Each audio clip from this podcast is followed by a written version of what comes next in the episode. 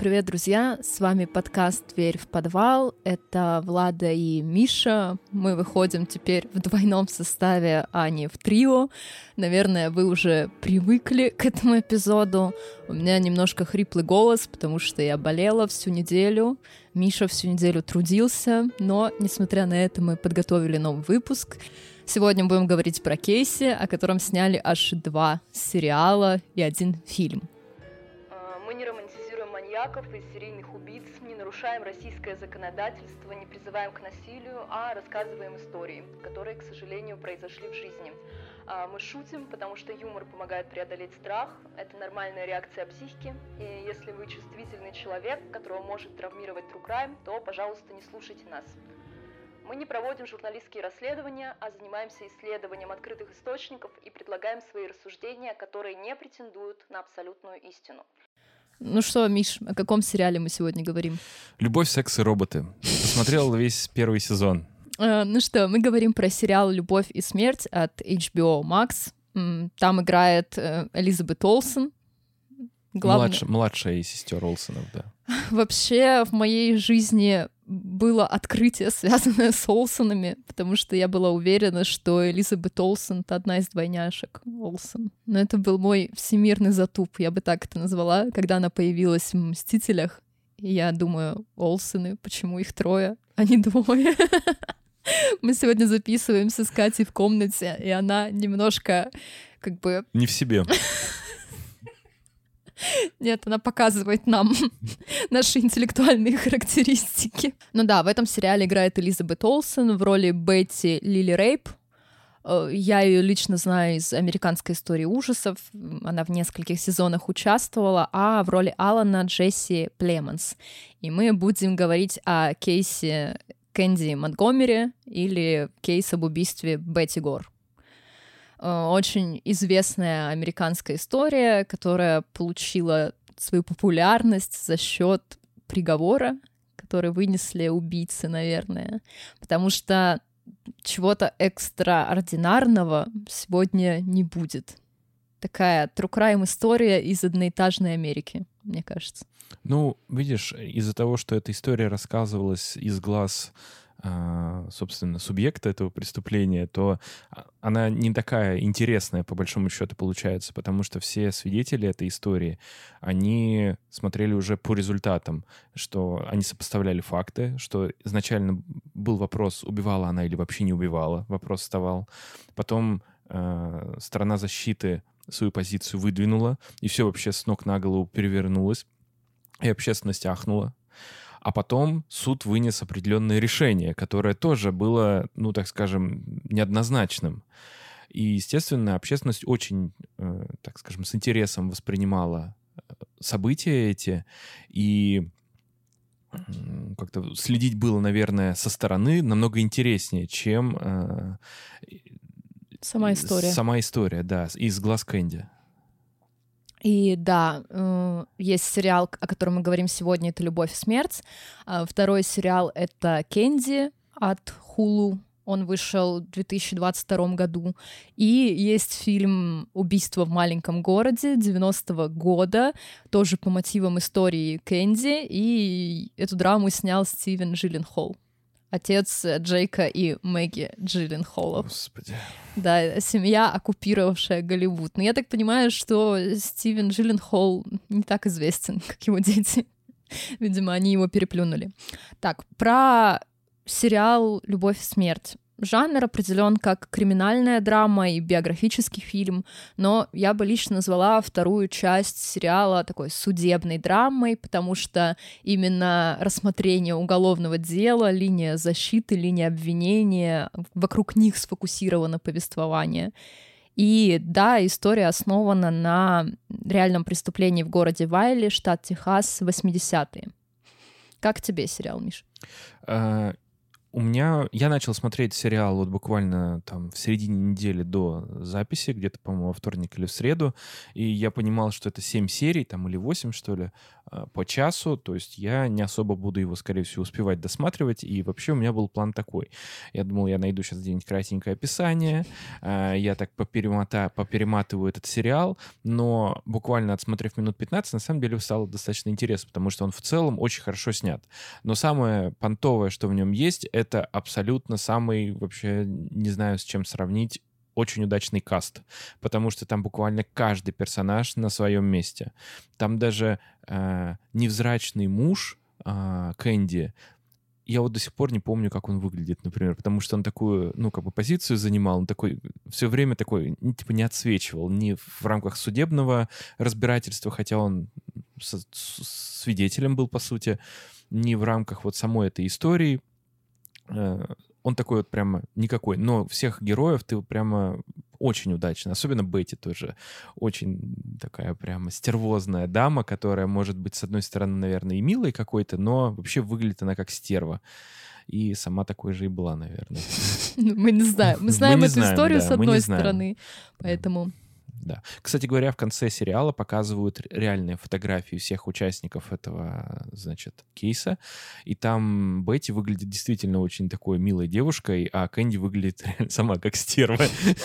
Вот, все наоборот. И, кстати говоря, Алан выглядит э, такой, типа, в целом, Но он не. В, в целом симпатичнее, чем э, как он показан в сериале. Да, а Кэнди, что... наоборот, она такая, ну, попроще, будем так говорить. Джесси Племонс, мне кажется, он больше не в визуальном плане попадает в персонажа, а в каком-то социальном потому что он же такой не принимающий решения. Ну, то есть а, основная завязка сериала в том, э, что у нас есть спокойный, тихий американский город, где мало жителей, все сконцентрировано вокруг церкви, и вот есть там семейные парочки Монгомери и Горы, и Кэнди Монгомери предлагает вступить в интрижку Алану. Да, причем поводом стала, ну, так скажем, холодность отношений супругов, э, но эпицентром их, ну, так скажем, а с чего все началось? Это то, что в сериале это показано так, что он случайно ее повалил, по-моему, Малон Кэнди, да, на, на волейбольном, волейбольном матче. матче да. Вот, и она такая, вау! Она сказала, что от него пахнет сексом. И когда ты видишь этого самого Племонса, то тебе вообще не кажется, что от него может пахнуть сексом. Не знаю. Но от него могут, может пахнуть сексом других людей. Которые рядом проходили. Но да, и вот они, эм, мне кажется, что Алан, он плывет по течению. То есть вот жена родила, ладно, у нас ребенок. Э, Кэнди предложила интрижку, ну, давай помутим что-нибудь. И поэтому мне кажется, что Джесси Племонс, он воплощает его такую текучесть, ничем не выделяющийся парень, как бы парень. Мужчина, ну, такой наверное, конформист уже. такой, да, потому что э, спойлер, да, его жена умирает в ходе сериала.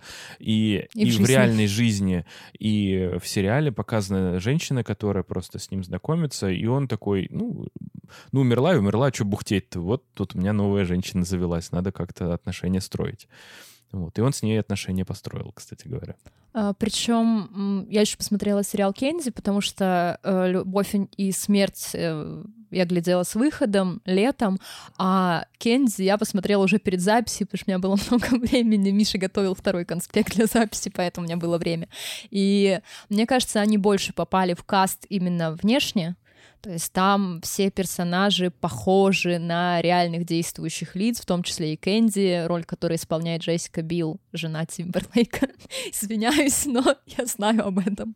И как-то они выглядят более аутентично ситуации, получается. Но мне кажется, что максимальный эффект достигается как раз-таки в сериале «Любовь и смерть». Мне вообще понравилось, что «Любовь и смерть» — это такая контрастная история. Сериал Кэнди или Кэндис выглядит как такая криминальная криминальная драма, где все желтое, все нагнетается, понятно, что скоро случится убийство, и намеки в виде кровавого холодильника появляются периодически, то любовь и смерть это такая веселая сначала история, очень приятная визуально, красиво исполненная. Мне там очень нравятся наряды и такое настроение типичное американское, вот так бы я сказала. Ну, его мне вначале было достаточно интересно смотреть из-за очень странных отношений Алана и Кэндис. Достаточно очень странный вообще роман, странно развивается, потому что они пытаются договориться об интрижке. И Алан такой, ну, я не знаю, как бы, ну, э, можно, наверное, можно изменить своей жене, ничего страшного же. Главное, чтобы она не узнала. И Кэнди такая, да-да, я тоже не хочу, чтобы мой муж ничего узнал, просто тело требует, так сказать. Ну, в общем, очень странная ситуация. Сквозь вот это вот какую-то такую неловкость, вообще супер гипер, гиперболизированную, как по мне, у них наконец-то начинают выстраиваться отношения. То есть они дели, начинают делиться какими-то своими секретами, вот это вот все.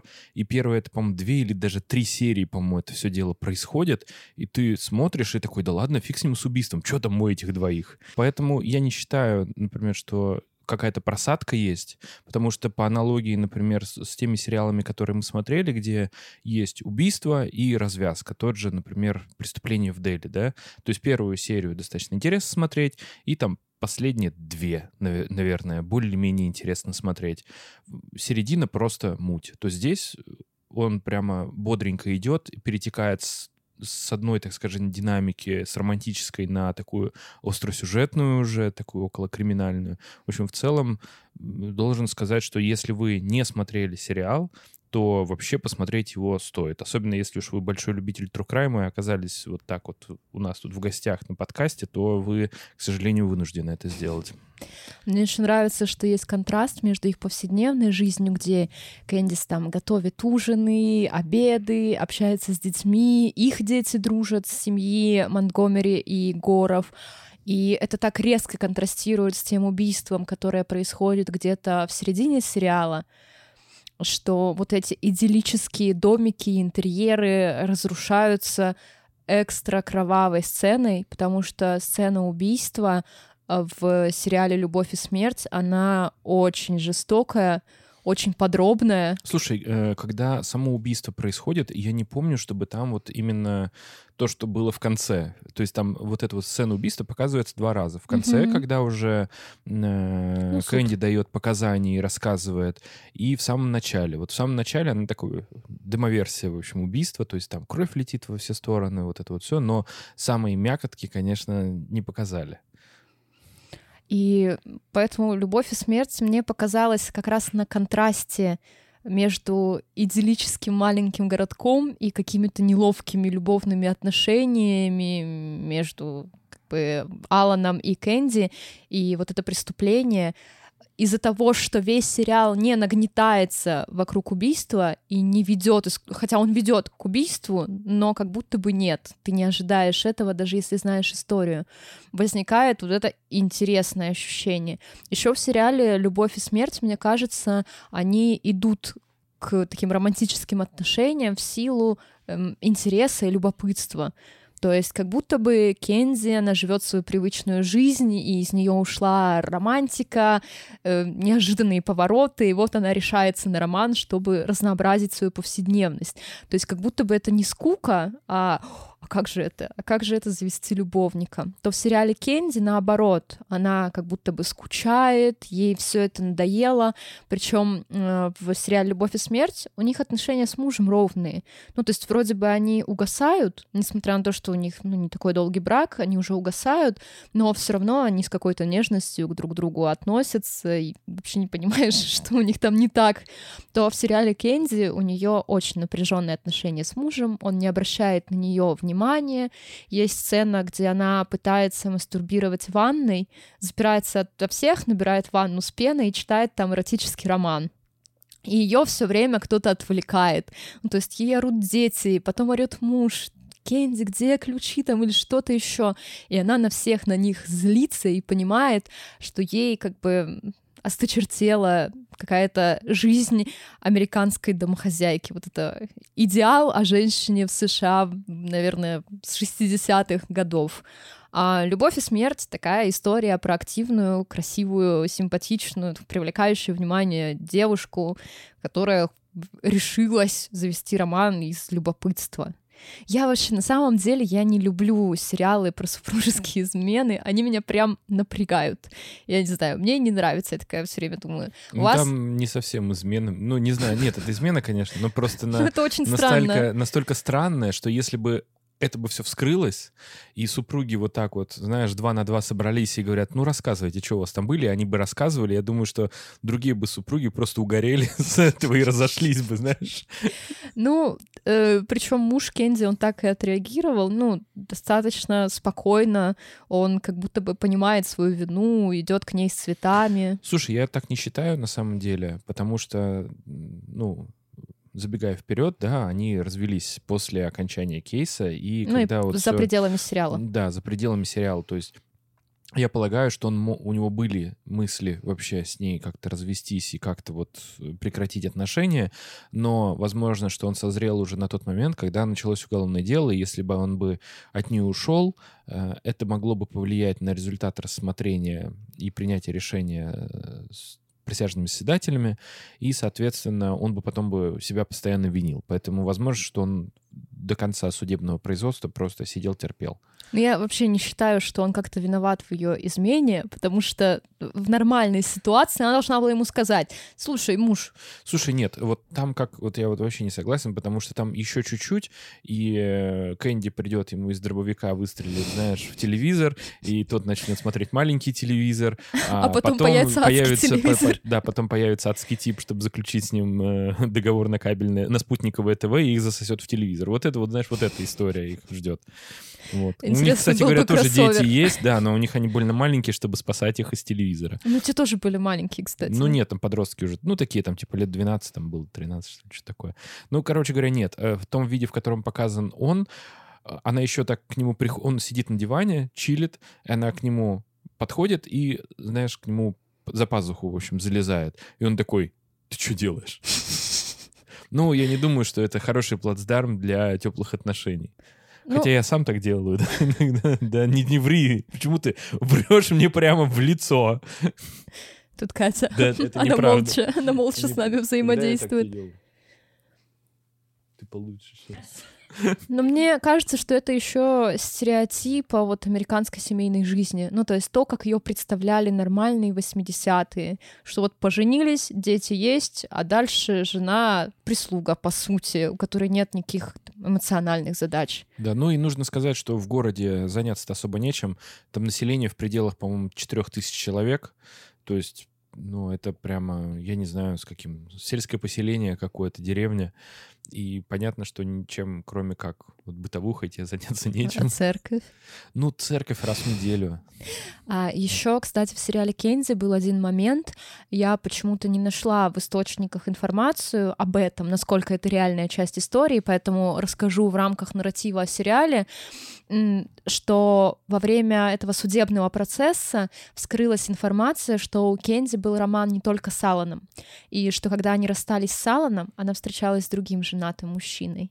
И она об этом говорит, ее обвинение допрашивает, что у вас э, ваш роман с Аланом Гором был первым? И она говорит, да.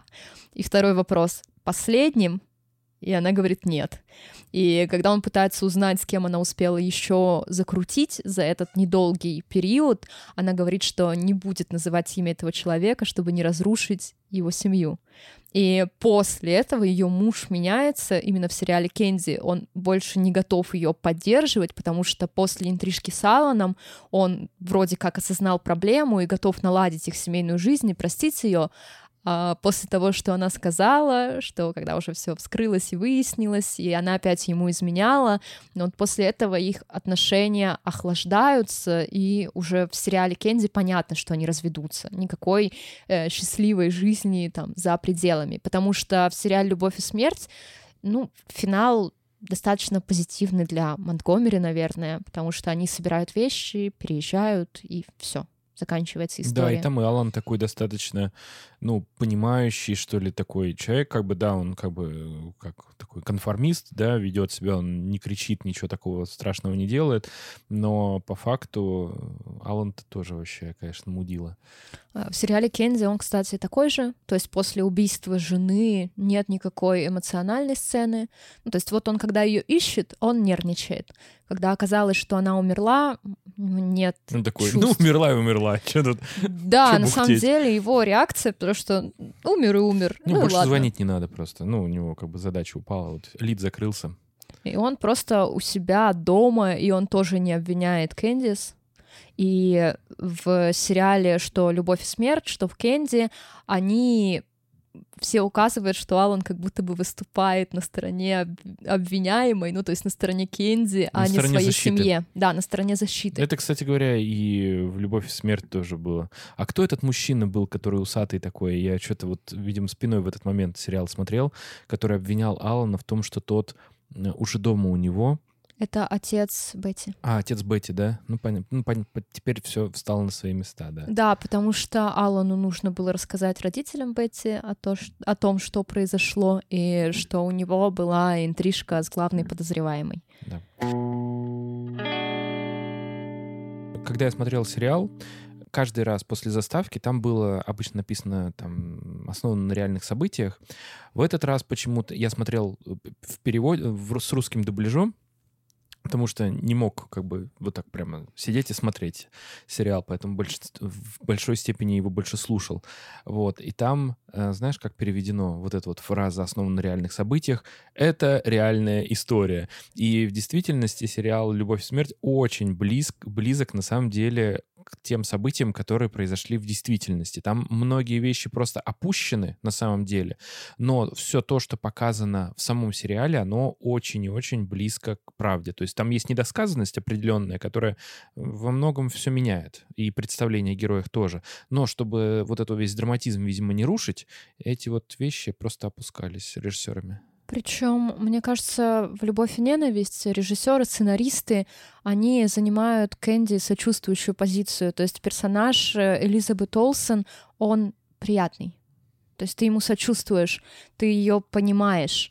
Э, Если мы смотрим сериал Кэнди, то напротив, она там экстра стерва, она неприятная, она как будто бы втирается в доверие, чтобы быть в центре внимания. И здесь очевидно, что те, кто со- создавал сериал на Хула, они немного другой версии, с другой стороны события на него смотрят. Но, кстати, я еще хотела сказать, что сценарист, который работал над сериалом «Любовь и смерть», который мы советуем в конечном итоге, он создавал «Большую маленькую ложь» и «Отыграть назад». И вот «Большая маленькая ложь» считается его как бы сценарным достижением, а по «Отыграть назад» много критики, хотя мне тоже оба сериала понравились.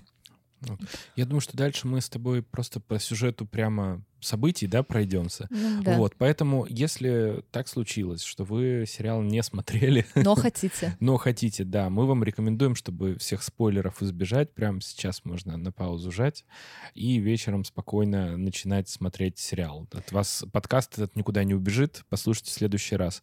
Вот, но если вы готовы даже, кстати говоря, даже если вы его послушаете и все нюансы сюжета узнаете, смотреть сериал все равно интересно, потому что там очень наверно, так хорошо сделаны и диалоги, и постановка там достаточно сильная, и смотреть, как ни странно, очень недушно, несмотря на то, что это, как это, трагедия положений, что ли, или как это еще назвать. Ну, в общем, говорящие головы.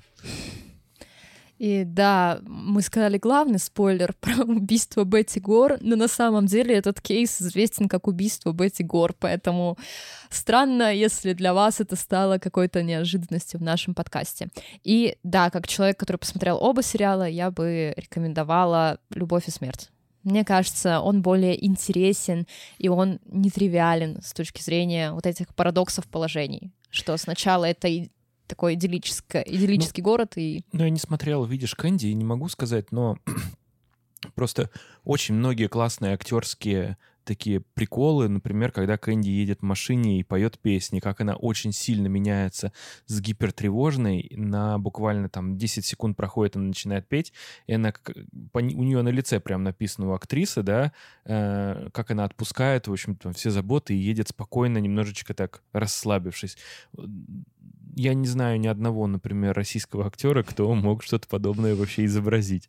Мне кажется, что Элизабет Олсен, она внешне вообще не попадает как бы в саму Кэндис. Вообще но, нет, ни но разу. Но при этом ее актерская игра, она потрясающая. Ну, она просто играет немножко другую Кэнди, да, угу. э, не ту, которую... Не стерву. Э, стерву, да. Э, потому что вот в конце я еще раз говорю, что я вот э, вы кадры увидите, если посмотрите сериал, она вообще не похожа. Кэнди в реальной жизни это такая, ну, тетя, короче говоря. Джессика Билл. Вот Джессика Билл, ее загримировали очень правдоподобно. Вот. Такие дела. Так что, да, можете посмотреть, как я оба сериала. Но, если честно, смотреть два сериала по одному кейсу — это немножко странно. И если вы уже смотрели сериалы про Дамера, Криминальный Дели, вот это все, то лучше «Любовь и ненависть». Он гораздо интереснее в репрезентации преступления. Хотя у сценаристов есть позиция касаемо Кенди, и они больше согласны с присяжными, спойлер, э, нежели чем со стороной обвинения. Вот такая интересная история. Ну и да, сегодня у нас будет тоже немножко культурного контекста, потому что преступление произошло в Техасе, а Техас не самый обычный штат в США. И, во-первых, он большой по размеру. Это второй по размеру штат в США после Калифорнии. Он большой по численности населения. Например, там живет почти 30 миллионов человек. В Москве 11 по официальной информации, да, ну, наверное, 15 в реальной жизни. А, второй важный факт, что Техас находится на юге, а это значит, что у него типичная история южного штата, и он вошел в состав США только в 1845 году. Самый большой город Хьюстон, а городская агломерация Даллас. Даллас тоже будет фигурировать в нашей истории. И Техас является основным штатом по добыче нефти в США, а это значит, что там очень много денежек, и у него большая аграрная составляющая и скотоводство. Это все наследие южных штатов, и вообще Техас переориентировался на промышленность и новые технологии только после Второй мировой войны. И, кстати, оба работающих персонажа в этом сериале э, мужья. Э, Алан и Монгомери непосредственно, как его? Пэт. Да. Пэт Монгомери, они работают в технологических компаниях, и они как инженеры. Ну, и да, есть несколько известных людей из Техаса. Это Говард Хьюз, про которого сняли фильм «Авиатор», что не так плохо. Э, Джордж Буш-младший родился не в Техасе, но долго жил и был тех, э, техасским губернатором, губернатором Техаса. И нюанс, касающийся социальной жизни, что Техас входит в список так называемых библейских штатов. Библейские штаты — это целые пояс регионов на юге страны, и основой культуры здесь является евангельский протестантизм. То есть в этих штатах э, по населению 80% верующие и христиане, и только там 10 атеисты и 10 остальных религий. Христиане в этом евангельском протестантизме исповедуют спасение через веру в Иисуса Христа, и следствие такой жизни — абсолютная благочестивость. То есть они крайне строги в этических позициях. Отсюда дело Кэндис Монгомери обретает как бы немножко другие смыслы. А, в Техасе есть и баптисты, и методистская церковь, и пятидесятники. Такая религиозность порождает большие как бы, проблемы в обществе, связанные с консерватизмом. И Техас поддерживает традиционно республиканцев. И демократам не удалось одержать победу на выборах в Техасе с 1994 года. И да, в Техасе убили Джона Кеннеди в 63 году. В Далласе. Что тоже показывает, что там вообще происходит. Эм, и... Против, так скажем, левого крыла. Против левого крыла, агрессивно против левого крыла. Когда мы говорим о южных штатах, Техас прям один, один из вершин большого айсберга. И почему нам так важно, что Техас консервативный, поддерживает республиканцев, почему Техас богатый. А в США интересная политическая система, то есть в России, если у нас выборы президента, голосуют все. Ну, то есть вы просто приходите на избирательный участок или регистрируетесь, вам дают бюллетень, все, все голоса считаются. В США система другая, это называется система выборщиков, то есть президента выбирают не все граждане, а представ... как бы основные лица, которые представляют это их интересы. да, не прямые, а косвенное, косвенное голосование, да. А, то есть партия и республиканцев, и демократов предоставляют свои списки которые подают для участия в выборах. Как правило, это какие-то лидеры мнений, политики, известные персоны от штата, и они должны якобы выразить общественное настроение, а не свое личное. И количество выборщиков зависит от размера штата. Если первый штат по размеру это Калифорния, то второй штат по размеру это Техас и в нем 38 выборщиков. Ну, насколько я знаю, там количество этих выборщиков все равно не пропорционально размеру. То есть, грубо говоря, такая система, она построена не с целью Э, как бы это правильно сказать-то, вкидывать и манипулировать мнением как бы избирателей, да, а она сделана с целью того, что, например, есть какой-то отдельный один регион, в которого могут вкладываться огромное количество федеральных средств, привет, Москва, вот, и жители, например, такого региона э, или штата, да, они будут, естественно, голосовать вообще за, и их там очень много, например, и это может быть, например, там четверть всех голосов, ну, я утрирую, но пример говорю, и, естественно, это, ну, голоса куплены, потому что они очень сильно ангажированы те, той средой, в которой они живут. В то время как другие штаты, они такие, ну, вот как бы концы с концами как-то сводят. Поэтому для того, чтобы нивелировать вот эту вот экстерриториальность какую-то такую, да, и, в общем, если в нашей стране, например, эм, у нас прямое голосование и волеизъявление э, избирателей зависит, собственно, от их количества, то э, в США это скорее от территори... по территориальному принципу, то есть насколько примерно перераспределено. Но действительно есть такая штука, да, что выборщики иногда, несмотря на приверженность к своей партии, они меняют свое мнение, и это является предметом скандалов. Например, такая история была с Трампом, такая история была с э, Бушем, когда он э, Элла Гора, по-моему, побеждал на выборах на самых первых. В общем, это такое казино, вот, и действительно, э, одно дело купить там, не знаю, миллион голосов, другое дело купить Э, несколько, но по миллиону. Да, голосов выборщиков. Вообще эти скандалы, они становятся предметом общественного обсуждения, но никогда не становились предметом ответственности, потому что, по идее, предусмотрена ответственность для выборщиков, которые нарушают там вот все... Слушай, штуки. я полагаю, что она ответственность касается не то чтобы административная или какая-то, она что-то вроде внутри э, ну, своей партии или какого, какой-то общественной организации, потому что рассказать ребятам, как э, работают, например, у нас, как это называется-то, партии, партии внутри э, коллегиальных органов избирательных, э, этих законодательных. Mm-hmm. Ну, короче говоря, например, я вам пр- пример приведу. Есть такая замечательная у нас орган государственный, называется Государственная Дума, Нижняя палата, да, Совет, о, Федерального собрания. Так вот, там 450 депутатов. Из них определенное количество э, членов Единой России. Условно говоря, ну, давай, я сейчас не знаю, и я занижу число, но, допустим, две трети.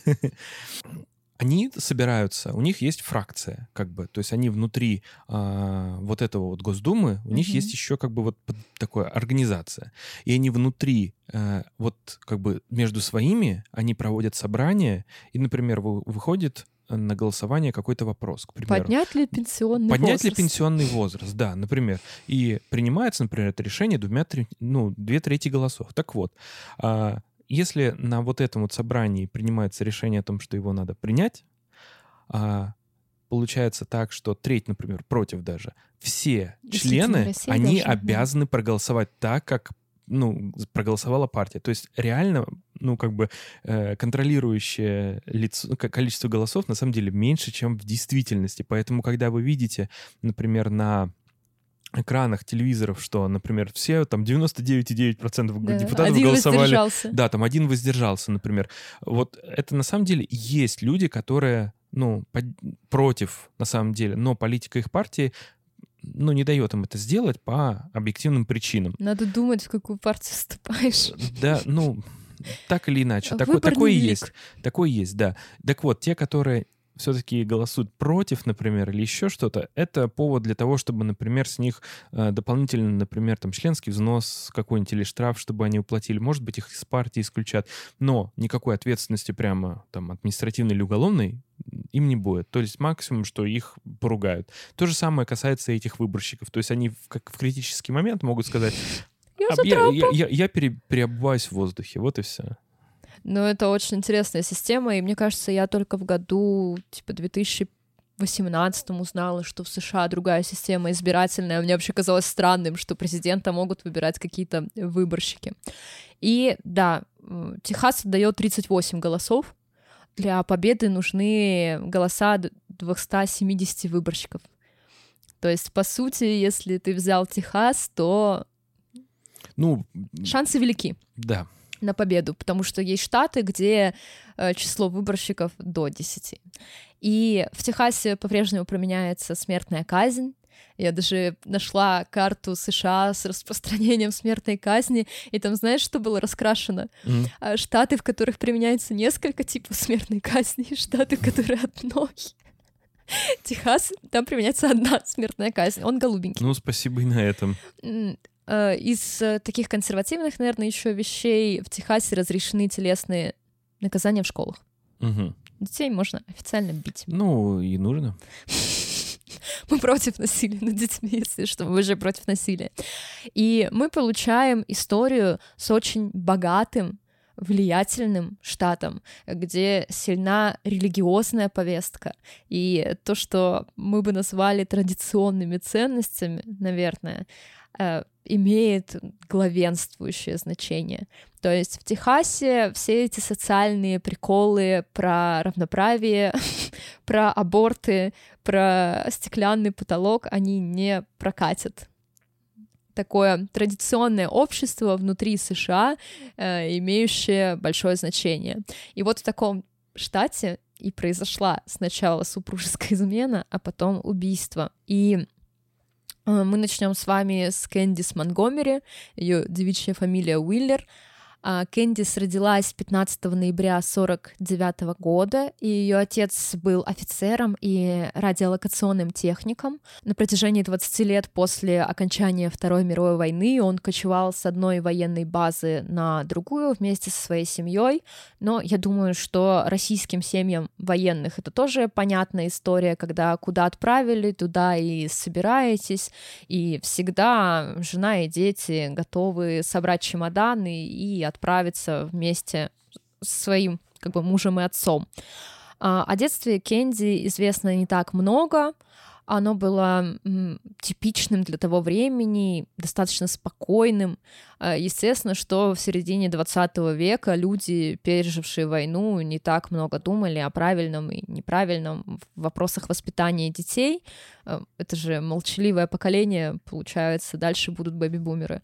Но благодаря этим постоянным переменам, новым школам, ну, как вы понимаете, военная база меняется, значит, новый город, э, Кенди научилась э, легко адаптироваться к новым условиям, э, легко нравиться людям, заводить контакты, и по воспоминаниям знакомых она вообще без проблем искала новых друзей и не была обделена мужским вниманием за счет своей этой адаптивности.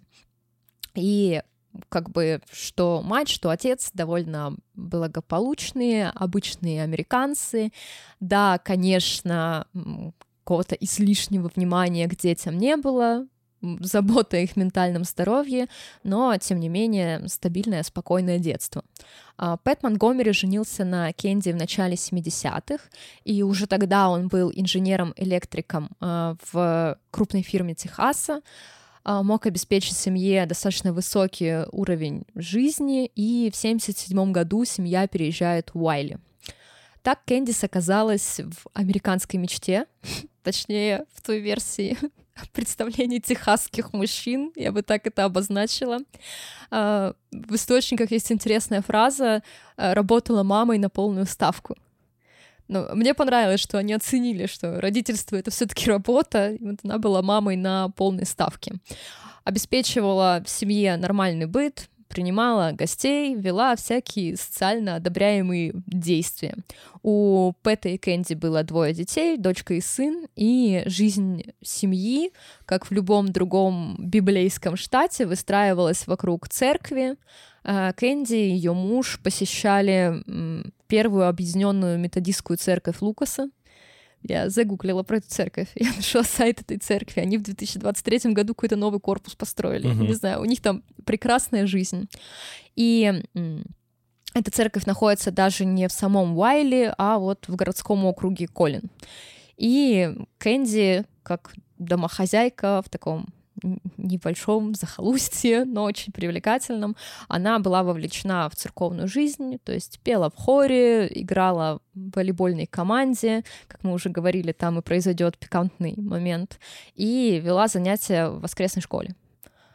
Ну, а что ей еще было делать с другой стороны? Кстати, я не нашла информацию о том, была ли у нее какая-то профессия, ну, то есть получила ли она нужные навыки для работы. Она ничем таким не занималась, она вышла замуж. Ну, в сериале, по-моему, они с подругой организовали бизнес по там Покраске. Бы- бытовому ремонту, да, да, да, что-то такое, поэтому я полагаю, что никакого. Да. И там же в церкви Кэнди познакомилась с Бетти и Аланом Гором. А, Алан работал инженером-электриком в технологической компании в Далласе. Далласский клуб покупателей, кстати, mm-hmm. тоже такие техасские мотивы. И Бетти была учительницей в начальной школе. А, Бетти Помрой родилась в 50-м году в небольшом штате Канзас, и она была старшей дочерью в семье, у нее было, по-моему, двое младших братьев. А, в сериале она такая не самая общительная, неприметная, и к ней люди не тянутся, но близкие рассказывали, что девушка пользовалась популярностью в школе, участвовала в спектаклях, была активной, потом участвовала в студенческом совете. Ну, то что на самом деле она была тоже маленькой звездочкой в маленьком городе, и со всеми ей удавалось поладить. Видимо, что-то пошло не так уже в Вайли. Мы, кстати, поговорим, что там пошло не так. И брат Бетти Рональд вспоминал, что она всегда хотела стать учительницей и видела свое признание как раз-таки в работе с детьми. А, во время учебы в колледже Бетти познакомилась с Алланом, он был ассистентом преподавателя математики в ее классе, то есть он еще сам не был преподавателем, но уже мог ассистировать. Скорее всего, в какой-нибудь аспирантуре он учился. Как это правильно сформулировать на американском? Ну, там нет, там он просто там, там это же баллонская система. Я думаю, что он просто, типа, ну, сотрудник просто, он там без, без, без степеней. Ну да, да, ну в смысле, что он учился, но он и будет инженером в любом случае, но это, это как бы не основной преподаватель. Вот э, есть уч...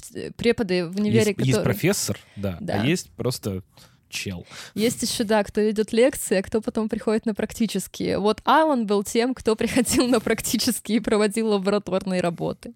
И, по идее, в американских вузах и колледжах действует строгая система про отношения преподавателей и учеников, это было, кстати, как я встретила вашу маму, когда Тед Мосби хотел замутить с аспиранткой вуза, в котором он работал. То есть там это прям строго грозит выговором и увольнением, и поэтому в официальных источниках указано, что Бетти и Аллан начали встречаться только после того, как она окончила колледж. Возможно, это не так.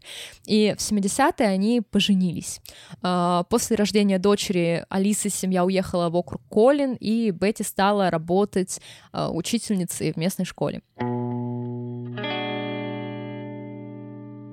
Как бы на фоне этих двух семейных историй мы видим некие изменения в их отношениях, а, которые настигли что одну, что вторую пару уже к 30 годам.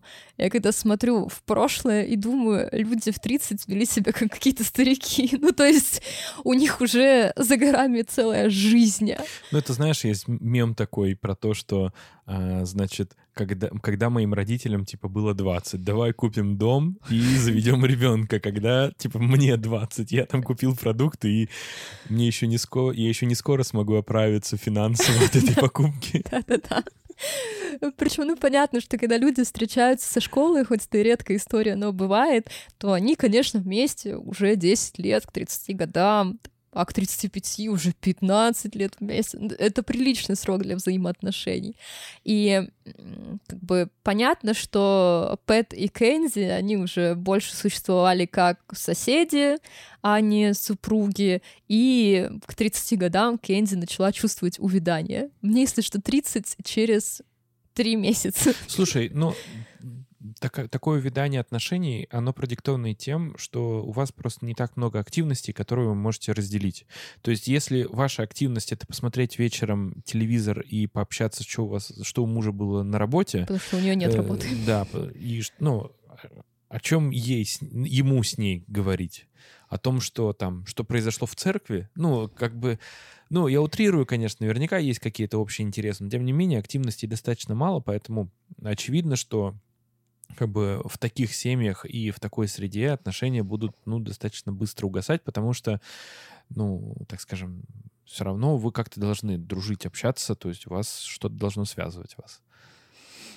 Ну, да. И одновременно с этим отношения Бетти и Алана тоже осложняло, как то, что мы бы сейчас назвали пострадовой депрессией, потому что Бетти очень тяжело переживала обе беременности, и она набирала сильно вес, жаловалась, что во время беременности Алан не обращает на нее внимания, это угнетало. Да. Но и... я сразу же прерву, что в сериале это немножко переиначено, потому что такое ощущение, что э, вес набирал Алан в их ситуации, потому что он, ну, объективно был более полный, чем она.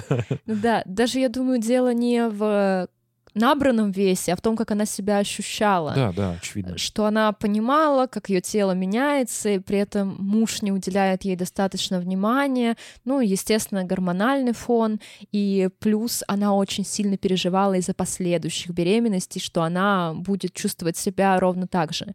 И Бетси была нервной, недовольной собой и требовала много внимания, что для Алана было прям перебор. Как это? Жена просит внимания, она родила мне ребенка. Фу, как это возможно? А что еще-то? Что еще надо? Что еще надо? Чего она мне на работу звонит? У нее вообще есть совесть? Согласимся, поддерживаем.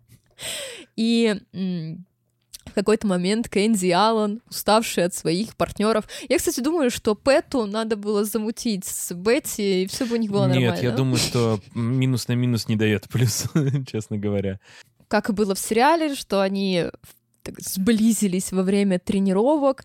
А, тут как бы похожая история. Мы не знаем, толкал ли Алан Кэнди и почувствовала ли она после этого запах секса. Но... Ну, вообще занятия спортом, они могут как бы теоретически как бы на такой на, на вайп перекинуть. Тем более, что э, в сериале он такой менее привлекательный, честно говоря, чем действительно Алан был, ну, вот этот товарищ в жизни. Ну вот в Кэнди он выглядит симпатичным. Ну, и в этом он такой. Да, он, он ближе, такой... актер похож ближе на реального угу. человека. И Гор после уже судебных разбирательств заявлял, что Кэнди сама к нему подкатила. То есть она такая, ух, не хотите завести роман. И они встретились в ресторане, чтобы обсудить подробности их интрижки. И по их обоюдным признаниям это был первый такой опыт, что для Кэнди, что для Алана. И они составили список требований, которым должны соответствовать то есть они касались любой эмоциональной связи, что, мол, если они влюбляются в друг друга, то они расстаются. Да, на будущее молодым изменщикам и любовникам это отличный план на самом деле, потому что если вы не привязываетесь, да, как бы к тем, с кем у вас интрижка эмоционально, то это как бы ну, такое. Как бы многие бы сказали, что это неизменно. Но на самом деле это вообще чушь полнейшая, потому что весь прикол там, того, что вас как бы друг друга тянет, как раз связан с тем, что вы эмоционально так или иначе связаны. Поэтому все это скорее сюжет для мелодрамы. Вот. Мне кажется, это все из серии оправданий. Ну, то ну есть да, да, да, нет безусловно. чувств, значит, не считается. Да, да, и да. да, они оба не хотели разрушать свои семьи, я не знаю, зачем заниматься сексом с другими людьми. Ну ладно, ладно. Ну, жизнь-то одна. Я все, все, пуританская мораль ушла. Мы продолжаем историю. Они договорились, что они будут пополам оплачивать расходы. Это очень прогрессивно. Они причем взяли пополам расходы на бензин, на еду и на мотель, в котором они останавливались. Интересная деталь, сейчас вспомнила про сериалы. Э, когда в «Любовь и смерть» он первый раз приезжает в мотель, там Элизабет Олсен в таком розовом пеньюаре полупрозрачном, и она выглядит, ну, само обаяние. Она не выглядит как роковая красотка, она такая приятная, вот милая женщина. А в сериале «Кэнди» она открывает дверь в таком ярко-красном пеньюаре, таком пошлом, я бы сказала. Ну, он, конечно, длинный в силу 80-х, но все равно такой пошляцкий. А в Кэнди как, они сначала сели-поели? Да, они тоже поели. Да что за люди такие? Ты едешь изменять своей жене, и типа, ща пожрем и погнали. Что это за прикол такой? Ну, у них какой-то очень практичный подход, потому что они же встречаются в обеденный перерыв Алана, как в сериале, так и в жизни. Ну, и... калории потратил, восстанови. Ну, блин, короче, ну, если вы так делаете, я вас осуждаю. Изменяйте нормально. Осуждают, да, не за измену, а если вы едите перед сексом. Да, когда можно поесть сразу после.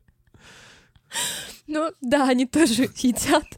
Она тоже готовит, накрывает, и поэтому я думаю, что это есть в материалах дела, эти детали, касаемые их первого свидания. Вот Поэтому о чем еще они договариваются, что без лишних звонков, без лишнего взаимодействия, и что если один из них закончит завершить отношения, то второй не будет задавать вопросов, а просто согласиться с такой позицией.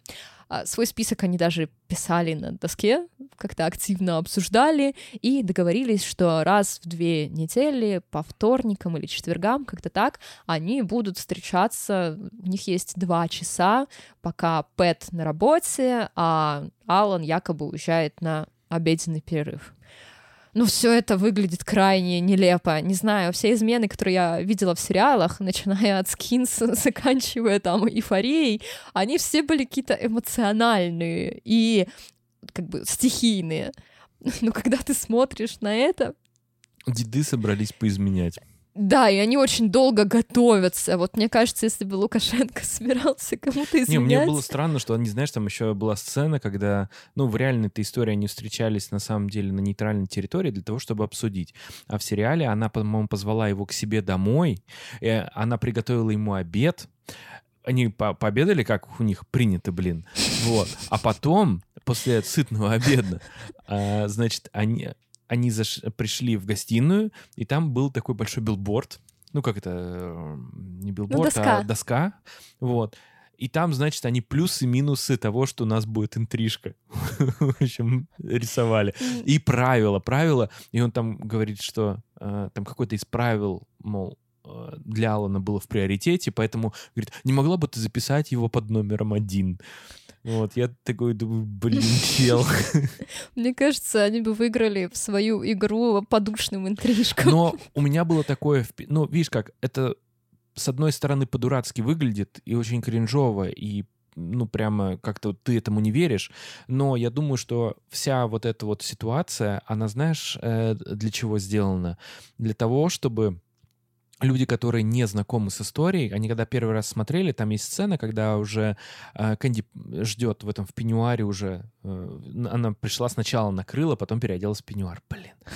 Вот. Э, и она вот сидит и ждет. Она она же ему сначала накрыла, а потом, по-моему, позвонила только, когда уже все было готово.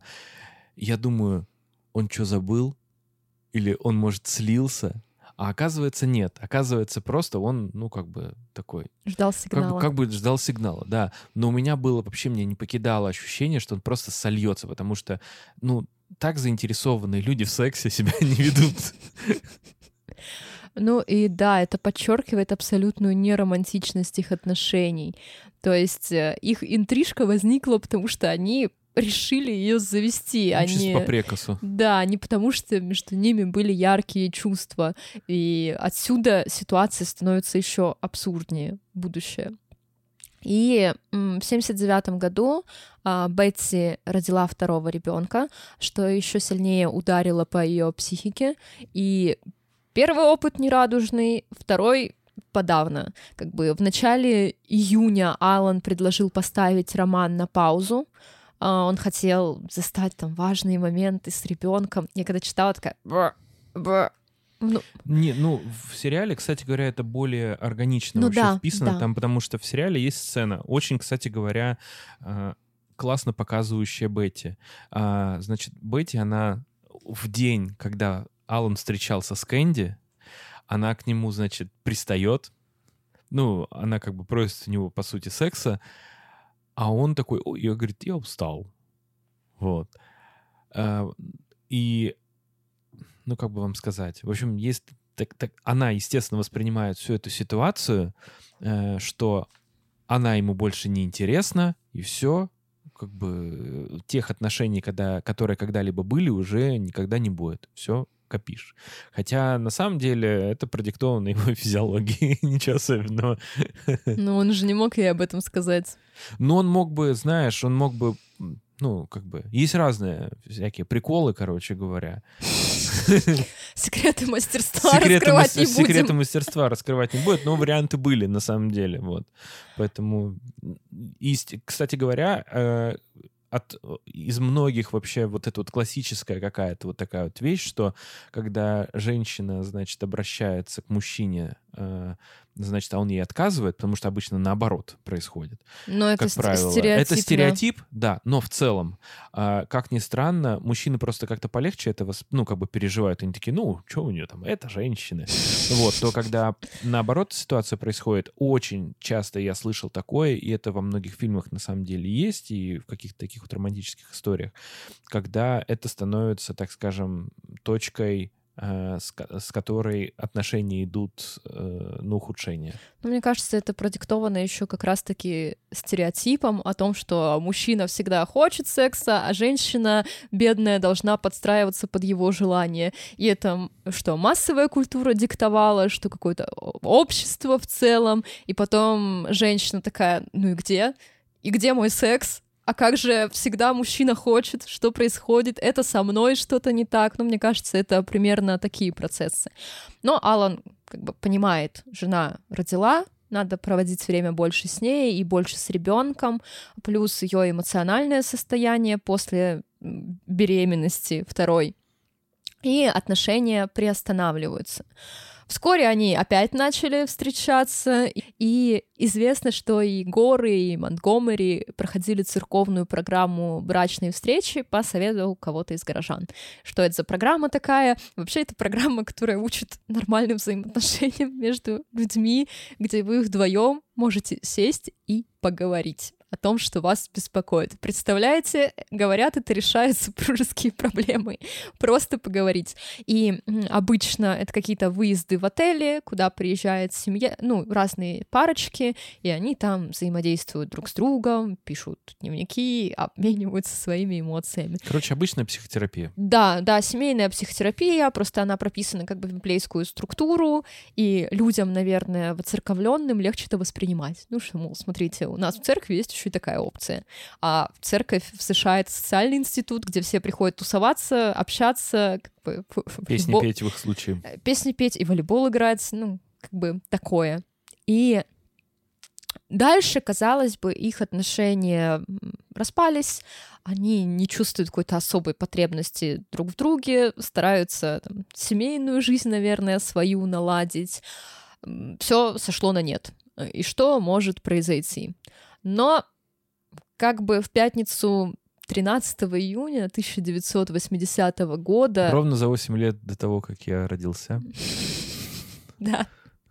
Такое преступление, связанное с Мишей. Около полудня Кэнди приехала к Бетти из церкви. Где-то написано, что обсудить дела вокруг детей, но да, она просто забирала купальник для а, дочери Алисы. Алиса осталась в их семье потому что девочки дружили между собой, да, сначала а ты... А дома токсичная обстановочка, поэтому Алиса старалась дома не ночевать. Да, да, и поэтому девочки должны были пойти в бассейн, и Кэнди поехала за купальником. И Алана в тот день не было в городе, он уехал в командировку в Миннесоту. Я обожаю Миннесоту, потому что оттуда Маршал Эриксон, кумир моей жизни. А, Бетти пригласила Кэнди войти, выпить чаю. Ну, я думаю, что она чувствовала себя крайне одиноко. А, у нее было не так много подруг. Кэнзи была одной из ее подруг. И после беременности женщина оказывается часто в изоляции, особенно если мы говорим про 80-е, где мужчина такой, я на работу, ты тут одна со своими проблемами, пока. А, и она пыталась ну, как бы пригласить ее в гости, Кэнди нехотя согласилась, у нее там много дел, церковь, купальники и дети, и дальше мы знаем историю только со стороны убийцы. И это не самый достоверный источник, поэтому что происходило в доме Горов, все еще тайна.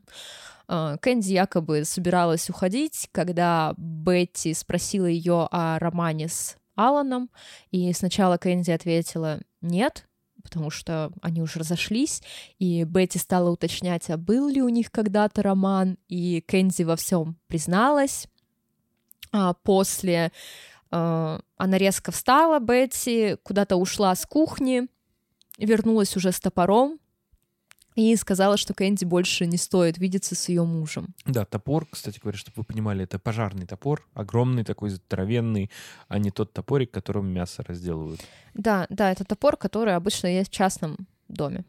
И мы не знаем, на самом деле, принесла ли Бетти топор в комнату, или сама Кэнди за него схватилась, или он находился в комнате. Но по версии преступницы мы сейчас ее... Но она не преступница, она а, извиняюсь, да. Подозреваемый. Ладно, подозреваю. Я забыла, что все, все так закончилось. А, мы знаем все с ее слов, и вот якобы Бетти зашла с топором, стояла у кладовой комнаты, э, Кэнди попыталась ее обнять, потому что она начала сочувствовать своей подруге. Наверное, не стоило спать с ее мужем, раз ты так ей сочувствуешь. Но она хотела ее обнять. Вот а... это шейминг. Извиняюсь. Ну, У меня есть такое. Как будто она сама виновата. Да кто сама виновата? Ладно, ладно, давай дальше. Кэнди сама виновата, да. Ну, а что, она как бы, она, ну, изменять не значит, что она заслуживает смерти, понимаешь? Да Кэнди-то не умерла. Ну, Я не говорю, что она заслуживает смерти. Вот. Ну ладно, ладно. Нет, ты просто так сказал, что типа она пришла с топором, там типа, ну ладно, ладно, опустили, все, хорошо. Нет, ну э, Бетти пришла с топором, Кэнди сначала не восприняла ее угрозы, вот попыталась ее как-то обнять. Не поступай по-свински, не придется извиняться. Да, хватит ее шеймить. Ну, извиняюсь, у меня просто сложные взаимоотношения. Мне очень понравилась игра Элизабет Олсен, но я тоже хотела ее пристукнуть в какой-то момент. Ну вот, и Бетси разозлилась из-за вот этих прикосновений. А, она начала как бы такую перепалку, они начали толкать друг друга. Э, то есть я бы не сказала, что это была драка, ну, со слов Кэнди. Между ними началась перепалка, они боролись за топор, и м- Кэнди ударила Бетти в итоге топором 41 раз. Она говорила, что это была самооборона, это небольшой спойлер.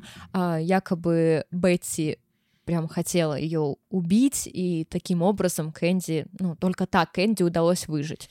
Это как бы странно, конечно. Но ладно, ладно, все. Это будет постепенно дальше рассматриваться про 41 удар топором.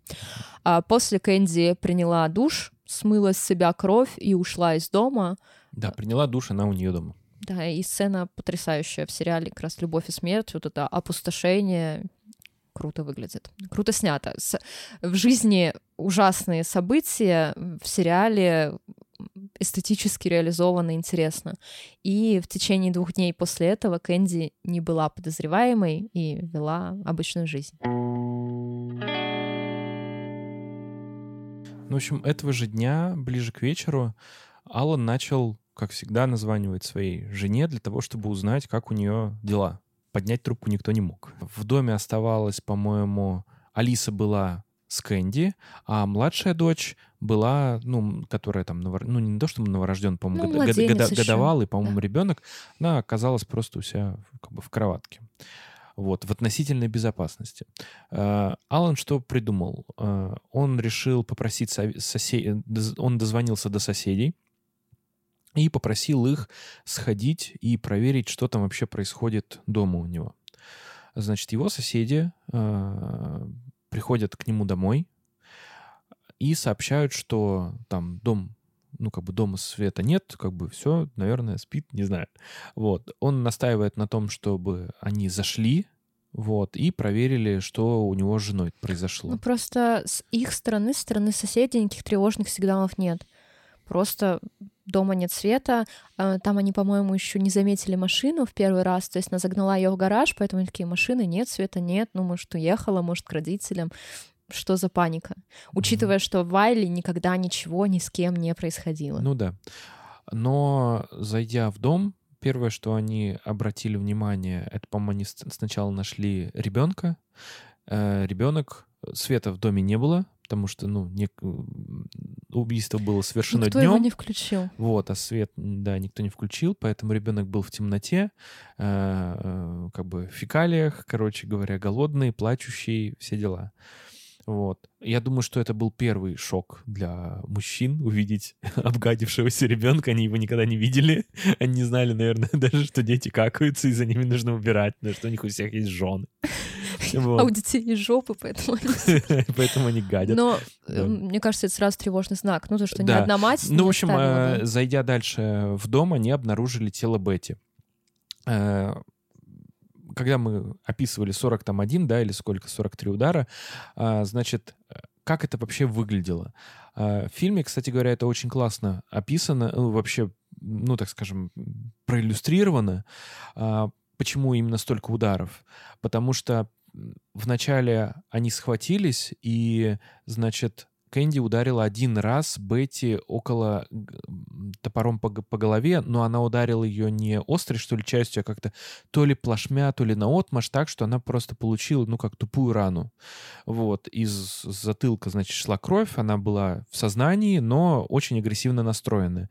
И она каждый раз кидалась на Кэнди, ну, я говорю про Бетти, и в последующем даже, по-моему, Кэнди попала острием ей по голове но не убила, как ни странно, потому что вес, конечно, топора большой, но это женщина, которая э, тяжелее волейбольного мяча в руках не держала. Ничего.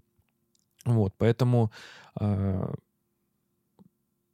Бетти начала как бы сопротивляться, нападать, еще что-то, и там, по-моему, там несколько ударов по рукам, по ногам ей как-то нанесла, и уже в порыве просто того, что она просто ужаснулась, что она ничего не может сделать, видимо, а Бетти все еще двигается, она начала ее топором как бы рубить. И там, по-моему, 28 из всех, ну, то есть большая часть ударов пришлась ей по голове, и там просто от головы практически на самом деле ничего не осталось.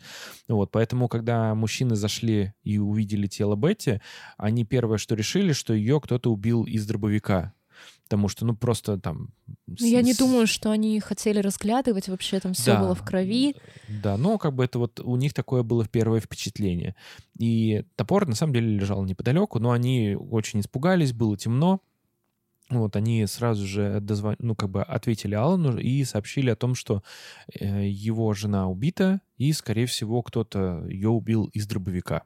В рамках уже следственных действий, когда осматривалось место происшествия, был обнаружен, по-моему, кровавый след от руки на холодильнике, э, следы ног в прихожей и, в общем, там какие-то следы, которые оставлял убийца. Помимо всего прочего, на месте преступления было обнаружено, как это, сгоревший кофе, то есть, э, что кофе готовил, я так понимаю, что го- готовился, но не доготовился. Переготовился. Переготовился.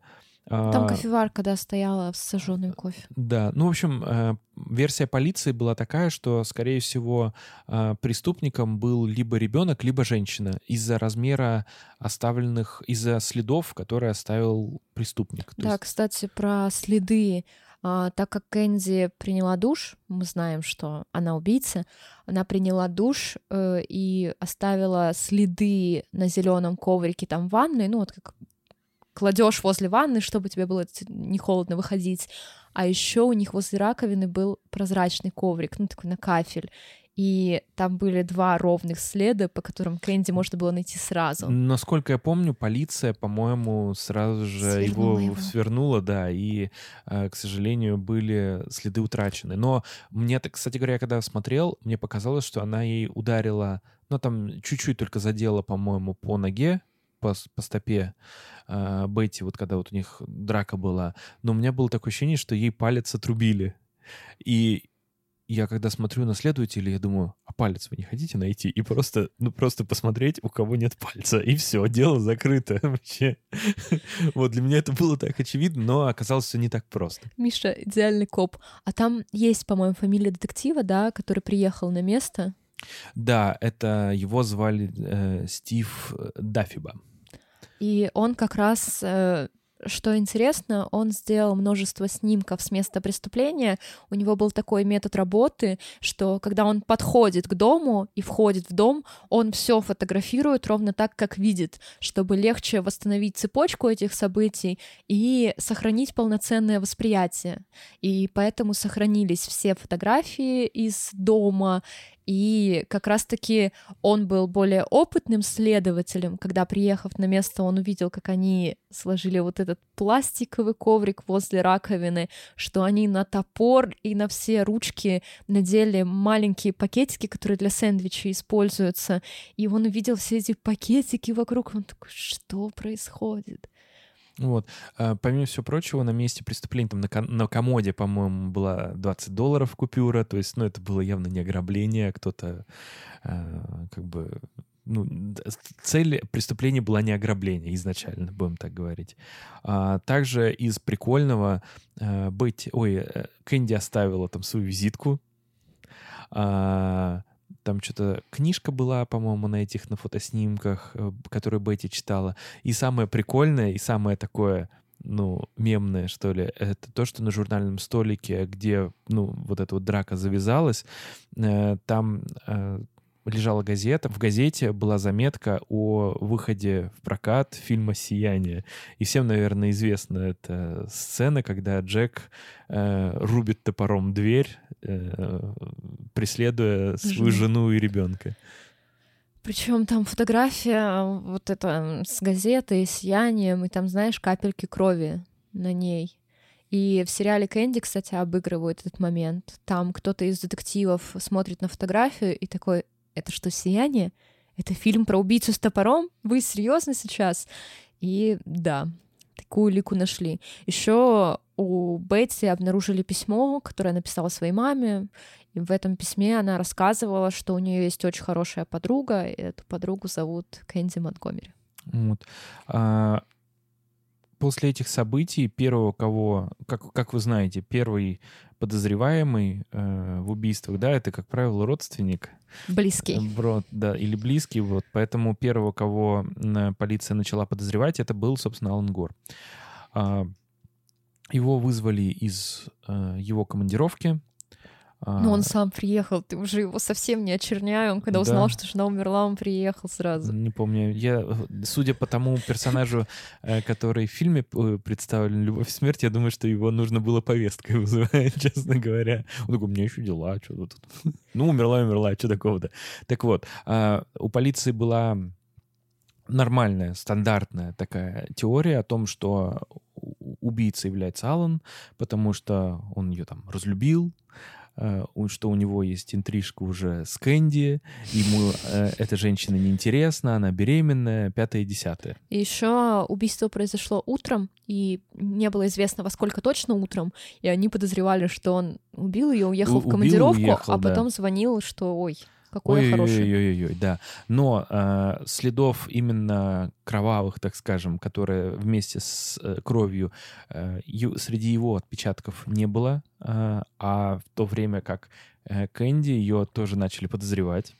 Э, у нее взяли отпечатки, э, следы ног, э, все остальное — пытались, по-моему, даже ее на полиграфе проверить, она отказывалась. Ну, в общем, это хватило для того, чтобы ее в следственный изолятор поместить. Еще была подруга Алисы, ну, их дочери, которая хотела навестить Алису утром, ну, днем, и она пришла к дому Горов, ей никто не открыл дверь, Скорее всего, в этот момент была борьба за топор. Ей никто не открыл дверь, и она где-то рядом гуляла, чтобы подождать подругу, и потом она видела, как из двери выходила Кэнди. Но, конечно, показания ребенка ничего не значит, но учитывая тот факт, что Алан Гор признался, с кем у него был роман, он рассказал полиции, то Кэнди подозреваемый номер один даже еще Да. до взятых. И в тот момент, когда ее, значит, а, принимали вот в это вот в СИЗО, СИЗО. были, да, было, значит, установлено у нее, были найдены, ну, это стандартная процедура, осматривают человека, которого принимают, потому что в случае, если, например, он там ударится или что-то с ним произойдет, он может предъявить какие-то претензии исправительному учреждению, вот, и с этой целью обычно производится осмотр человека, который как бы туда поступает. И там были обнаружены следы у нее на ногах, которые вот я которым показалось, что палец отрубили, а там просто ну, какая-то царапина, что ли, или ссадина. Ну, ссадина на, сильная на- у на- неё. на голове у нее была ссадина, синяки по телу, в общем, следы борьбы были. Поэтому было очевидно, что Кэнди нужен адвокат. Э, Если я не ошибаюсь, э, там все говорили о том, что она там можно залог внести, и она там спокойно там хотя бы будет дома жить, но ей в залоге отказали из-за того, что это было супер резонансное дело. А, Там первый, по-моему, пришел репорт о э, значит, признаках преступления, и там сказали, что 41 удар, там 28 в голову. Ну, это вообще э, жуткое просто убийство какое-то. На первый взгляд, опять же. А, Ну и не на первый, знаешь ли, жутковато. ну, такое, как бы... Да ладно, что ты. Ты такой довольный вообще. А чё, а чё, а чё плакать-то? Так вот, Ну, Алан Гор не плакал, поэтому что уж, да. да. В общем, в качестве адвоката э, Кэнди наняла Дона Краудера. Как тебе, кстати, образ адвоката в сериале? Мы что-то о нем не поговорили. Слушай, я затрудняюсь сказать, потому что я про как работает адвокатура, конечно, ну, и в реальности, я имею в виду, затрудняюсь сказать. Ну, сам при- образ. Сам образ красивый, потому что это человек, который пререкается с судьей. Судья показан таким ангажированным, немножечко мерзким. Причем он И- ангажирован, потому что он техасец. Вот так, а Да. а не чем-то другим. Вот, поэтому в целом, наверное, позиция защиты была нормальная. Допрос вообще достаточно логичный, очень хорошо подготовленный. Единственное, что действительно, ну, профессиональ- профессиональные защитники, они не пререкаются с судом. Это, ну, прямо какой смысл, э, так скажем, конфликтовать с судьей, от которого зависит э, решение, которое тебе нужно. Но, Зачем его стороны, против себя настраивать? Он же конфликтует с судьей, и это видят присяжные. Э, Дело все в том, что в, не- в некоторых моментах он конфликтует с судьей и говорит об этом открыто, а в некоторых случаях он прямо, когда судья их подзывает, и они начинают, ну, бухтеть. Вот, вот в этот момент я не вижу оснований для того, чтобы конфликтовать с судьей. Ну и вообще в целом, ну, возможно, что по гражданским делам, вот по таким вот вещам э, это имеет смысл, потому что как, как, зачем это делается, я объясню. Потому что во многих случаях если объективно имеют, имеют место признаки ангажированности судьи, то при э, обжаловании решения ты можешь просто пальцем в это место тыкнуть и сказать, что судья очевидно ангажирован, и начнут ну, сначала, по сути, в апелляции смотреть твое дело, что уже будет в плюс твоему подзащитному. Поэтому, да, он выбирает средства, которые, наверное, в целом это выглядит удачно и, ну, на мой взгляд, относительно правдоподобно. Я могу легко себе представить, что какой-то адвокат именно так бы себя повел. Есть после адвоката, которого я представляла на этом месте. Ну, это не войдет в выпуск. Это тот, который, это тот, который при- признавал вину своего подопечного, да? Этот чудик. Так нельзя делать, кстати говоря, это противоречит этике адвокатов. Вот, поэтому если бывают такие случаи, знаете, есть адвокаты по назначению, чтобы для, для, для, для справки, и самый ужасный преступник, который там вообще невероятный растлитель, убийца, и если так уж случилось, что адвокат должен быть защитником этого человека, то адвокат должен защищать вне зависимости от его каких-то моральных принципов. Ну, потому что это работа. Ну, то есть э, ты же не должен его оправдывать. Ну, то есть ты не должен оправдывать его для себя или в глазах социума. Твоя Нет, в глазах задача... социума ты должен, Ну, ты не должен для себя его да. оправдывать. Ты должен выстроить линию защиты, опираясь на законные основания. Пожалуйста, все. Да, это твой профессиональный долг, ты так должен сделать. Потому что есть также прокурор, который, ну, вот так вот, если вот в отрыве от всего смотреть, да, который должен тебя посадить, извините меня, в тюрьму. То есть он сидит у себя в кабинете и думает, как бы тебе хуже сделать. Это тоже, это просто часть системы. Вот, нужно на это, конечно, более так, ну, от, отрешенно, что ли, без эмоций смотреть. Ну, мне, мне просто понравилось, что он такой эксцентричный адвокат, потому что в «Любовь и смерть» он вот такой яркий, клевый, дерзкий. Ну, как-то, э, когда ты представляешь себе адвоката, ты хочешь представлять его вот так. Ну да, потому что как бы какого-то такого вот что-то эдакое придумать просто в кейсе очень тяжело. Интереснее смотреть все-таки на просто харизматичного представителя, чем то, что он там э, какими-то там тайные какие-то свидетельства или что-то еще, там, Эйс Аторни, в общем, такой. Вот. Так, так, так не бывает. А вот в Кэндис он такой более, как бы, спокойный, наверное. Не знаю, но... Господи, как зовут актера, который играет его роль? Я не помню. Ну вот, в общем, этот актер мне крайне понравился. Да. Ну, и, в общем, э, позиция этой защиты, она строилась на том, что э, Кэнди действительно подтверждала, что она... Она сначала вообще отказывалась, то есть что это убивала не она. Но это и в ходе изначально, расследования. Да, и изначально до первого судебного заседания по существу э, в прессе и везде муссировалась такая как бы позиция заявлялась о том, что сторона защиты не признает тот факт, что Кэнди вообще совершала, да. Ну, и позиция защиты в итоге уже в рамках заседания базировалась на том, что это была самооборона, Бетти напала первой, а Кэнди, ну, вот так вот произошло. Но 41 удар, извините меня. Какая Это тут... звучит, да. Вот, поэтому нужно было с этим как-то работать и доказывать присяжным заседателям. Э, защита пошла по пути, э, значит, объяснения с психологической точки зрения ее вот поведения и в сериале был момент, когда первым делом адвокат ей сказал, что нужно сходить к психиатру, и там психиатр ее ввел э, в гипноз.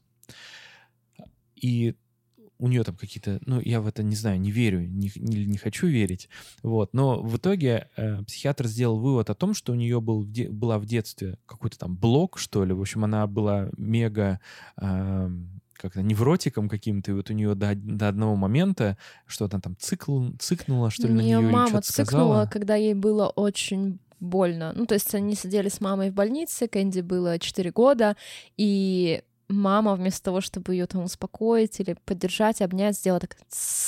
Да, то опозоришь там что-то Позоришь меня, меня, да. И, кстати, в сериале вот «Любовь и смерть» а, это принимают как причину. Ну, то есть все, конечно, такие, ой, цикнула, но все равно и это так репрезентативно выглядит. Ну, то есть э, вот эта вот сама ситуация показана, что ты начинаешь сочувствовать Кэнди.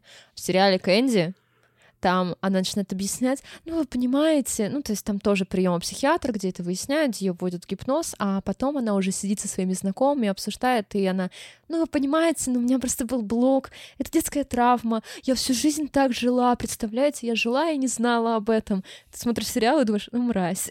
а когда ты смотришь «Любовь и смерть», ты как-то прочувствуешься историей. Да, помимо всего прочего, э, значит, Дон Краудер посоветовал Кэнди похудеть, там подстричься старомодно. Традиционная, тради- да, стрижка. Традиционную, да, стрижку. Как он, вы, как он сказал, что в Техасе еще могут простить убийство, но не могут простить измену. Вот, поэтому ей нужно было выглядеть максимум, ну, так скажем, жалостливой какой-то такой женщиной, которая не может э, топор вообще над головой ну, поднять. Да, чтобы она выглядела как серая мышка, такая затюканная, спокойная жена, никакая не яркая Кэндис, соблазнительница чужих мужей.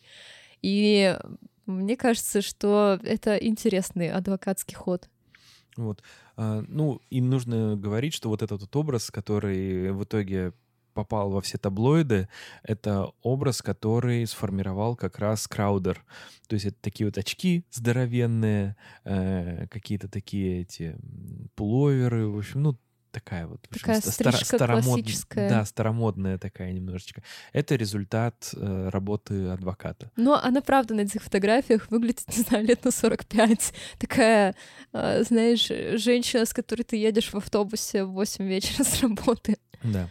Ну и по результатам рассмотрения, э, да, кстати говоря, в сериале э, там из-за того, что пререкался значит, Краудер постоянно с судьей, а судья действительно там был показан очень ангажированным человеком, э, который постоянно удовлетворял ходатайство обвинения, но постоянно, ну, как бы отклонял какие-то ходатайства защиты. Несмотря на то, что там, ну, грубо говоря, э, там был момент, когда э, Кэнди, по-моему, выпила то ли антиди... А, Занекс она, по-моему, выпила, чтобы, ну, как бы поспокойнее, в общем, быть, чтобы ее не трясло на заседаниях. И ее Краудер сказал, ты что делаешь? Мол, а вдруг тебя попросят э, давать показания, и ты будешь, ну, как робот говорить хладнокровно. И присяжные это, не Да, это будет, это будет, ну, негативно ты будешь в глазах присяжных заседателей выглядеть. И в итоге ее судья вызывает, но защита говорит, что уже поздний час, и давайте отложимся или сделаем перерыв в заседании для того, чтобы, потому что у меня даже подзащитная плохо себя чувствует. Судья говорит, да не, а что, еще не поздно. Ну, давайте слушаться. Вот. И какой-то там через несколько заседаний, что ли, там такая же ситуация, и судья, гля глядя в глаза э, защитнику Краудера, говорит, ну, говорит, уже поздно, говорит, давайте отложим заседание. ну вот, то есть, ну, понятно, да? Э, и там был случай, когда э, Краудер действительно очень крепко прирекся э, значит, судьей, и судья ему выдал, значит, административный арест там, на, стро... на трое суток, по-моему, и тот из зала заседания отправился в тюрьму. После рассмотрения уголовного Нет, дела. не после рассмотрения, а именно после заседания. Там первый раз, когда он ему, значит, назначил сутки, это было уже после рассмотрения дела. Это было бы красиво, что из зала судебного заседания забирали и как бы преступника, и, и адвоката. адвоката да. да. Но второй раз, когда вот ему трое суток дали, ему дали просто именно после заседания. Вот, то есть он, да, он не домой поехал, а... Сидеть. Сидеть, да. Ну, я не думаю, что это как бы какая-то страшная вещь. Я думаю, что там его коллеги, не коллеги, а подопечные сидят, и вполне... А он не, он мог там найти новых клиентов. Да. Кстати говоря, да, я соврал, там его подопечных быть не могло, потому что он не специализировался на уголовке, он вообще там гражданскими делами каким-то... Так это же со, административный арест еще в любом случае у него. Ну, так или иначе. Он, по-моему, там гражданскими делами, связанными со страховыми возмещениями занимался, но э, Кэнди была его какой-то там близкой подругой, вот, поэтому он вынужден был взяться, потому что она у него очень просила. Ну, да, короче, так и в жизни было, он был да. гражданским адвокатом. Но, короче, дело закончилось тем, что коллегия судебных э, присяжных заседателей э, вынесла значит, свое заключение о том, что не видит вины э, в действиях Кэнди. И ее таким образом прямо из зала судебного заседания освобождают, и все обвинения снимаются. Пам-пам. Вот. В прессе были совершенно разные вообще мнения относительно этого.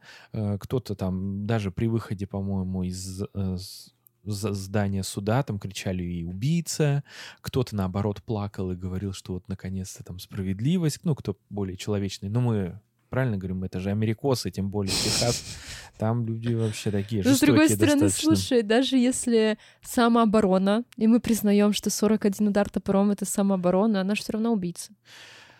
Э, ну, ну, ну, не ну, знаю. Ну, Бетти Гор-то убила она. Бетти Гор, она, да, она убила ее. Но она убила ее в результате самообороны. Ну, суд вот. пришел к такому да. вердикту. Эм, у Бетти было, значит, намерение саму убить, получается, Кэнди. Вот, поэтому предел Но это по словам не... Кэнди так все не... было. Ну, да, да, то есть ей поверили, грубо говоря. Вот. Э, по-моему, пересмотра дела, насколько я помню, не было. Там как есть, так и приняли. Еще это было очень странно, потому что мы с вами в начале выпуска говорили о Техасе, религиозности, и Миша упомянул цитату из сериала, которая, возможно, имела место в реальной жизни, э, что тебе могут простить убийство, но не простят измену. И благодаря тому, что муж остался с Кэндис, что он выступал на ее стороне и говорил, что Кэндис никогда не вела себя агрессивно. Ее церковь, кстати говоря, поддержала. Ее поддержала церковь, и, как оказалось, в конечном итоге ее поддержал даже Алан, которого вызвала сторона обвинения, получается, и допрашивала, а Алан рассказал, что они расстались по обоюдному согласию, никаких ярких чувств между ними не было, такой прям влюбленности, и что Кэнди, ну, не было ей за что бороться, в общем. Да. А, После судебных всех этих дел, а, значит, семья Кэнди собирает вещи и уезжает в Джорджию. а, Просто по причине того, что там родители, по-моему, ее живут, поэтому по соседству они там где-то селятся. В 86 году, то есть там лет через пять, получается, после всех этих событий, Кэндис и Пэт, они разводятся. А, Кэндис, по-моему, сейчас занимается тем, что она работает психологом. Она семейный С- она- консультант. Да, она семейный консультант, и у нее, по-моему, она специализируется на детских и подростковых депрессиях, что ли, что-то такое. в общем. Она еще работает вместе со своей дочкой. Дженни, по-моему, зовут. Да. А, значит, про э, Пэта, по-моему, неизвестно, чем он там стал заниматься. Алан, он у- после смерти, значит, своей жены, но до момента рассмотрения по существу судебных заседаниях, вот этого не вынесения постановления, а, он уже замутил там с какой-то женщиной, который в последующем женился. Он переехал во Флориду. Э, Почему я его в начале подкаста называл мудилой? Потому что он отказался от попечения своих дочерей, Алисы и Беттани. Вот, то есть он отказался от дочерей, по сути. Дочерей э, воспитывали родители Бетти. В шестнадцатом году он, по-моему, развелся со второй женой, сейчас живет открытым Нет, браком. он даже пораньше развелся, но с 2016 года известно, что вот у него открытый брак с э, какой-то другой женщиной. Ну, короче, это такое себе. Вот. И последний э, фигурант этой истории — это Дон Краудер. А, значит, после буста популярности вот на волне вот этого вот дела. а дело он- очень громкое. Да, он есть- баллотировался, по-моему, в- он, не, кон- он, кон- он не губернатором, он конгрессменом же Нет, по-моему, губернатором Техаса. Сейчас, секунду. Да, да, Краудер, э, значит, он в 86 году баллотировался на должность губернатора Техаса. Это вы можете се- себе прекрасно представлять, да? Джордж Буш, например, был губернатором Техаса. Это очень весомая такая прям должность. Но он выборы не выиграл. Но он достойно их не выиграл, то есть там не было какого-то разгромного голосования. Да.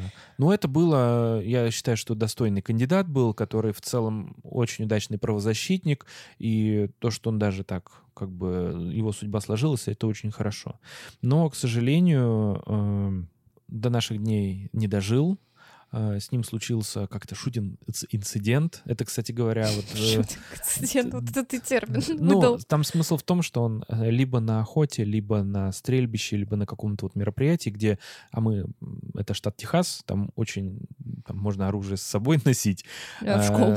Да, он, это был не суицид, но, короче говоря, он из-за ошибки пользования огнестрельным оружием пострадал и в итоге погиб там в возрасте 56 лет, по-моему. Да, там непонятно, что произошло. Я посмотрел, Да. на самом деле это был типа инцидент, то есть это не суицид. В общем. Да, там даже перевод же разных значений, но у него были депрессивные состояния из-за как бы неудавшегося бизнеса, что он открыл спортбар в Техасе после того, как проиграл вот уже выборы и оставил свои надежды на политическую карьеру. И сначала все было хорошо, а потом, видимо, ну, отсутствие опыта или, может, кризис какой-нибудь бахнул, и бизнес прогорел.